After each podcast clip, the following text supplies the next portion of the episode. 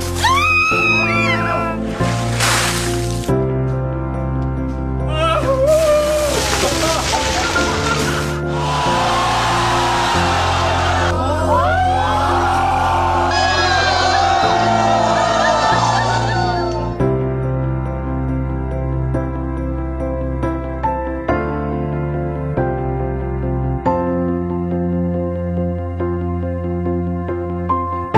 I challenge you all here to excel to bring about the changes you want in the world.